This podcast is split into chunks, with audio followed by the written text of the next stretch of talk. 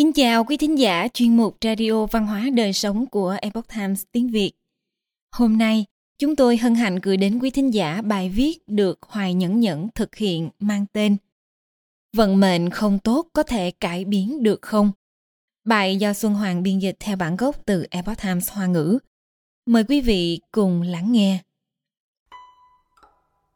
Phật gia nói rằng vận mệnh của con người, tất cả họa phúc trong đời đều là hiện thân của nhân quả nghiệp báo. Vậy làm cách nào để con người có thể cải biến thọ mệnh, thay đổi đường đời, vận mệnh không tốt có thể chuyển hóa được không? Con trai hiếu thuận, trùng tạo lại vận mệnh kiếp này. Ngô Nhị là một thường dân ở Lâm Xuyên. Bình thường anh rất tận tâm phụng dưỡng mẹ già, luôn làm cha mẹ vui vẻ hài lòng. Một đêm nọ, anh mộng thấy có vị thần nói với anh rằng Trưa mai, người sẽ bị sét đánh chết. Ngô Nhị nói Mẹ con tuổi tác đã cao, cần con chăm sóc, có thể miễn tội chết cho con được không? Vị thần nói Đây là thiên mệnh, không thể miễn. Ngô Nhị lo mẹ sợ hãi, lúc sáng sớm đang chuẩn bị bữa sáng cho mẹ. Anh nói với mẹ rằng con có chuyện cần đi ra ngoài một chuyến. Xin mẹ tạm thời đến nhà chị gái. Nhưng mẹ anh không đồng ý. Chẳng mấy chốc, bầu trời mây đen tứ phía, sấm rền vang dội. Ngô nhị càng lo lắng rằng mẹ mình sợ hãi. Anh bèn đóng cửa lại, rồi lặng lẽ đi đến cánh đồng hoang vu, chờ đợi sự trừng phạt. Không lâu sau, mây đen trên trời dần dần tản đi sự việc mà anh chờ đợi đã không hề xảy ra. Ngô nhị vội vã trở về nhà và an ủi mẹ mình. Trong lòng vẫn lo lắng rằng mối họa chưa dứt, nên không dám nói với bà về nguy hiểm mà mình đã trải qua. Đêm hôm đó, ngô nhị lại nằm mộng thấy thần nói với mình rằng, lòng hiếu thảo của người đã cảm động đến thiên đình do đó đã đặt cách miễn xá tội nghiệp của người ở kiếp trước. Người phải tôn kính mẫu thân nhiều hơn nữa. Kể từ đó, ngô nhị càng hiếu thuận với mẹ hơn, phụng dưỡng mẹ cả đời. Con dâu hiếu thuận thoát khỏi nghiệp kiếp trước. Dụ thị là thê tự của chi tổ nghi, sống ở thê ấp tứ xuyên. Cô rất hiếu thảo với mẹ chồng còn mẹ chồng thì tính tình nghiêm khắc nóng nảy, rất khó phụng dưỡng.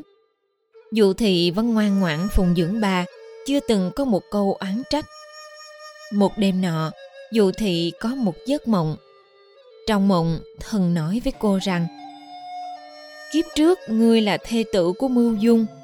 Năm 30 tuổi, ngươi bị bệnh nặng, nằm nửa tỉnh nửa mê trên giường hơn một năm. Mẹ chồng ngươi ngoài 70 vẫn nấu cháo cho ngươi ăn. Ngươi vì đắng miệng, chán ăn mà khóc lóc và chửi bới không ít lần. Khi ngươi sắp chết, ngươi kêu trời trong tuyệt vọng.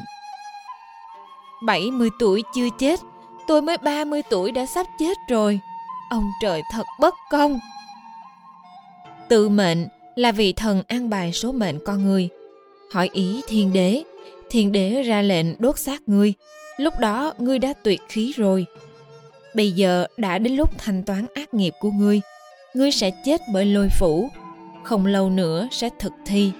Vì kiếp này ngươi có hiếu với mẹ chồng, nên báo trước cho ngươi biết. Dụ thị tỉnh dậy sau giấc mơ.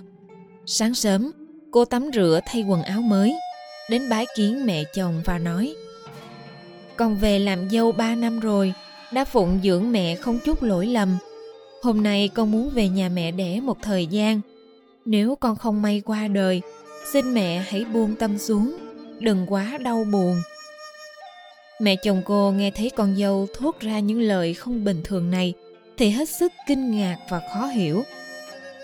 Dụ thị trở về nhà để từ biệt cha mẹ đẻ, đồng thời đem chuyện trong mộng kể cho cha mẹ nghe.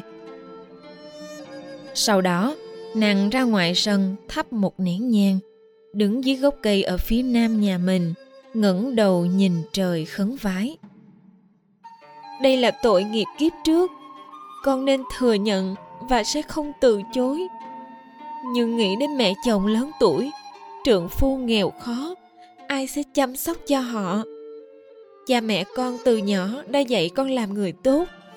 Nay con bị trời phạt, sẽ khiến cha mẹ phải xấu hổ. Bây giờ con đang mang thai được 7 tháng. Nếu là con trai, họ chi sẽ có con nối giỏi. Xem ra, hai việc đầu tiên đều khó tránh khỏi. Riêng chuyện nhà họ chi không có hậu thế. Cầu xin thượng thiên hoãn hình phạt cho con ba tháng. Đợi con sinh con, rồi hãy thực hiện.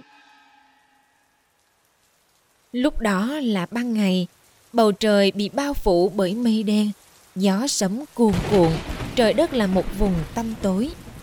Văn xương đế quân biết được tình huống của dụ thị, liền bẩm báo với thiên đế, thay thế dụ thị bằng mã thị của vợ trương thực, là một người hung tàn ngang ngược trong làng. Cuối cùng, mã thị dâm ác hung hãn, làm loạn nhân luân, đối đãi vô lễ với mẹ chồng, đã bị sét đánh chết trong cơn bão. Còn dụ thị thì được miễn tội chết hiếu tử khiến hổ dữ cảm động, người cha được kéo dài tuổi thọ. Ở ngân địa, nằm ở phía đông tỉnh chiết giang, có một người tên là từ nhất bằng, tự là quý tường. Anh hết lòng hiếu thảo với cha mẹ, nhưng nhà nghèo nên chỉ có thể rời nhà đến vùng biển để dạy học. Vào một đêm nọ, anh đột nhiên có một giấc mộng kỳ lạ. Mộng thấy mình nói với chủ nhân rằng cha tôi e là ngã bệnh rồi. Bừng tỉnh sau giấc mộng, quý tường bèn vội vã trở về nhà. Đi đường không quản ngày đêm. Khi anh đi qua một ngọn núi vào ban đêm, thì bất ngờ bị một con hổ chặn đường. Quý tường van xin con hổ nói, tôi vì cha bị bệnh mà vội vã về nhà. Cho dù răng hổ ở trước mặt, tôi cũng không sợ. Con hổ dường như hiểu được lời của anh nó quay người, vẫy đuôi bỏ đi. Về đến nhà, người nhà cho biết cha anh bệnh tình nghiêm trọng, thần trí đã không còn tỉnh táo. Khi quý tường đến gần cha mình, người cha đột ngột tỉnh lại, nói với anh. Con trai, vừa nãy trên đường về nhà, có gặp phải con hổ nào không? Vừa rồi ta bị đưa đến một công phủ. Có một viên quan mặc áo đỏ nói thọ mệnh của ngươi đúng là đến hạn rồi nhưng lòng hiếu thảo của con ngươi đã cảm động con hổ khiến hổ phải nhường đường nhờ người con hiếu thảo ta đặc biệt kéo dài tuổi thọ cho ngươi 12 năm.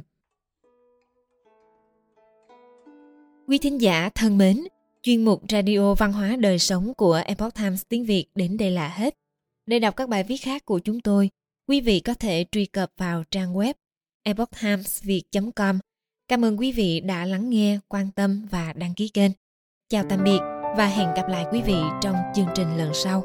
Kính chúc mọi điều bình an và tốt lành đến quý vị cùng người thân.